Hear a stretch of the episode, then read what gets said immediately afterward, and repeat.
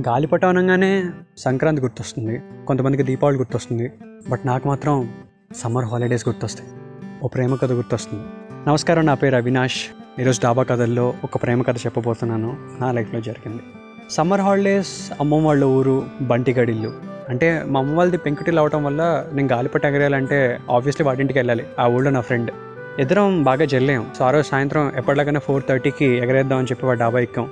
నేను ఒక చైర్ ఒక స్టూలు గాలి ఎటువైపుగా వీస్తుందో చూసి కష్టపడి ఫైనల్లీ గాలిపటాన్ని ఎగరేసాం బాగా పైకి వెళ్ళింది ఉత్తరాలు పంపుతున్నాం. చిన్న చిన్న పేపర్లు కట్ చేసి సర్క్యులర్ షేప్లో ఆ దారంలో వదిలితే అది గాలికి వెనక్కి వెళ్ళి ఫైనల్లీ ఆ గాలిపటం చేరుకుంటుంది.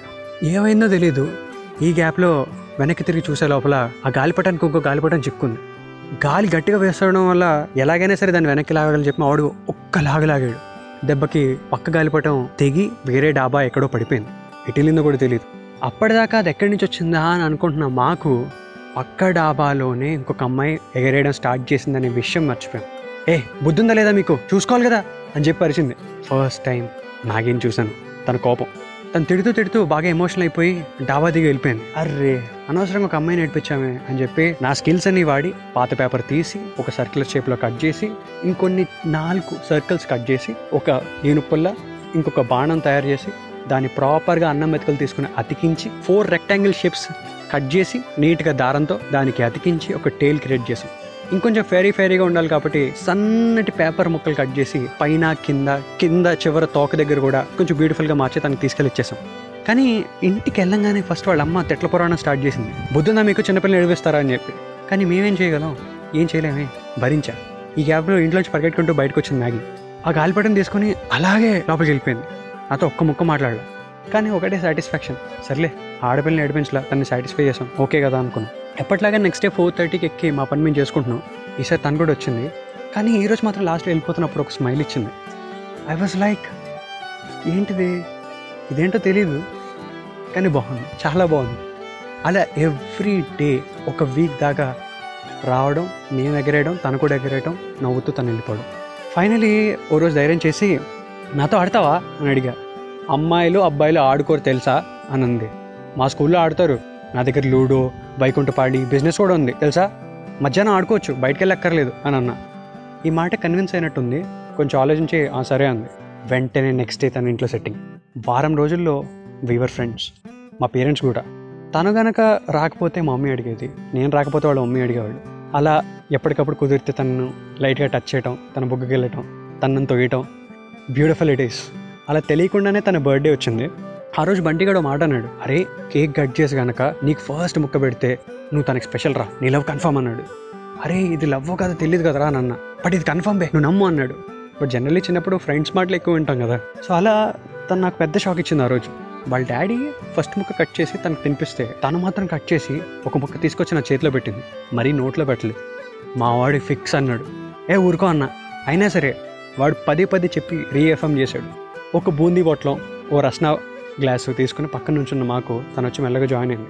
బండికాడు కొంచెం చొరవ తీసుకుని మెల్లమెల్లగా మాట్లాడడం స్టార్ట్ చేశాడు. ఈ గ్యాప్లో అడిగాడు మ్యాగీ నీకు ఎలాంటి మ్యారేజ్ ఇష్టం? లవ్ మ్యారేజ్ అరేంజ్ మ్యారేజా? అని అడిగాడు. అంటే నాకు తెలీదు. మా పేరెంట్స్ది లవ్ మ్యారేజ్ సో నేనే లవ్ మ్యారేజ్ చేసుకుంటా. సో చిన్నతనంలో అలాంటి డెసిషన్స్ చెప్తారు కదా.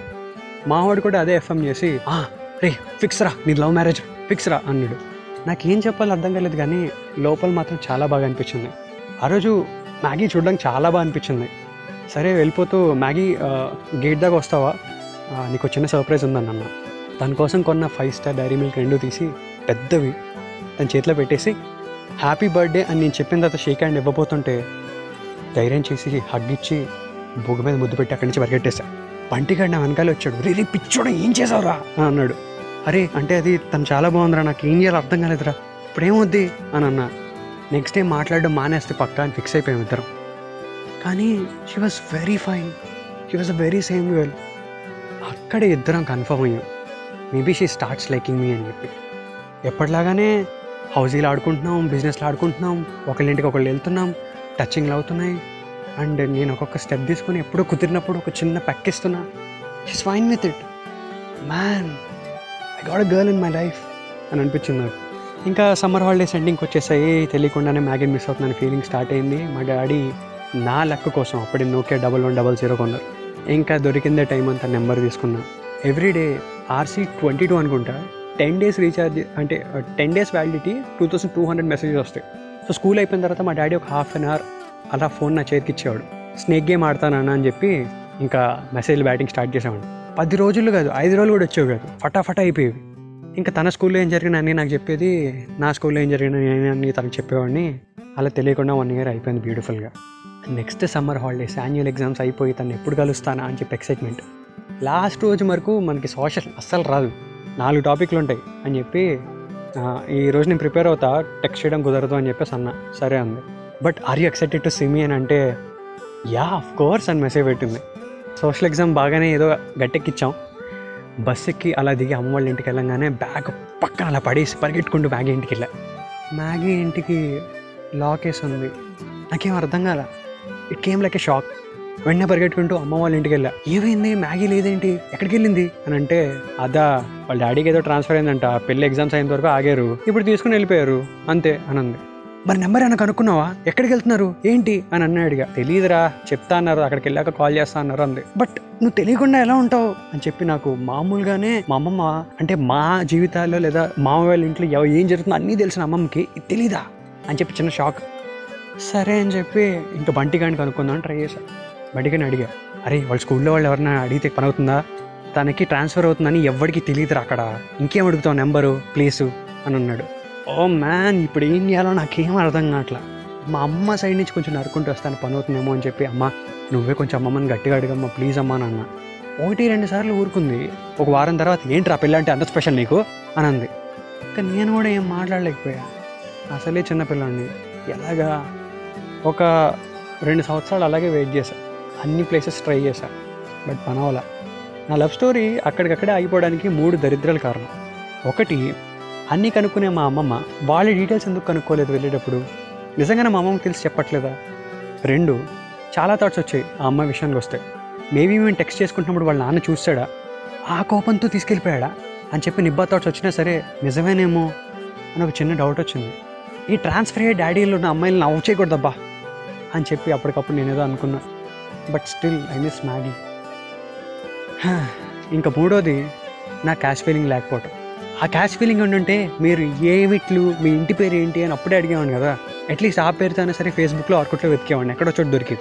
ఏజ్ డీటెయిల్స్ రకరకాల ఆప్షన్లు అన్నీ ట్రై చేశా బట్ పనవలేదు ఎంత బాధ వేసినండి అంత బాధ అలా ఒక మూడు నాలుగు సమ్మర్ హాలిడేస్ అయ్యాయి.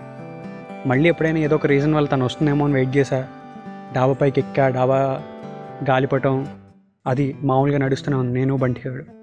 ఇన్ని హాలిడేస్ అయిపోయిన తర్వాత ఫిఫ్త్ సమ్మర్ హాలిడేస్కి మీ ఇంటికి వెళ్ళినప్పుడు గాలిపటం తయారు చేద్దాం చెప్పి పేపర్ తీసా ఆల్రెడీ ఉంది కదా అంది అమ్మమ్మ. ఎక్కడా అని అటక మీద ఉంది చూడు అని ఉంది అది తీసి ఎగరేయడానికి అలా డాబా పైకి ఎక్కి ఎగరేస్తున్నప్పుడు గాలిపటం వెనక్కి తిరిగి పడింది. దాని వెనకాల ఐ మిస్ యూ మ్యాగీ అని రాసింది. మ్యాగీ నాతో లేదు. మ్యాగీ ఎక్కడుందో తెలియదు మ్యాగీకి నేను గుర్తున్నాను లేదో కూడా తెలియదు కానీ మ్యాగీకి నేనంటే ఇష్టం. మ్యాగీ లవ్స్ మీ అనే విషయం అర్థమైంది నాకు. ఏం చేస్తాం? ఖుదా గంట మరేతం హంక్యా క్యా సో అలా నా గాలిపటం ఓ డాబా ప్రేమ కథ అని చెప్పి అక్కడ ఎండ్ అయిపోయింది. దీనికి గాలిపటం ఎందుకు పెట్టానంటే నా రిలేషన్షిప్ కూడా గాలిపటం లాంటిదే. దారం హ్యాండిల్ చేసేవాడు ఒక చోటు ఉంటే గాలిపటం ఒక చోటు ఉంది. కారణం ఏదైనా కావచ్చు ఆ దారం అనేది తెగిపోయింది. సో గాలికి కొట్టుకుంటూ వెళ్ళిపోతూ అది ఎక్కడికి వెళ్ళిందో కూడా తెలియదు ఇప్పుడు వెతకడానికి చాలా ఆప్షన్స్ ట్రై చేసాం అది దొరకలేదు. ఆ స్టోరీ ఎక్కడ ఎండ్ అయిపోయింది. సో లవ్ స్టోరీ అని అడిగిన వాళ్ళందరికీ ఈరోజు ఎపిసోడ్ డెడికేటెడ్ అండ్ మీకేమైనా గాలిపటం స్టోరీస్ గుర్తొస్తే కానీ comment down and I'm really emotional today follow chai biscuit your listening to డాబా కథలు నా పేరు అవినాష్.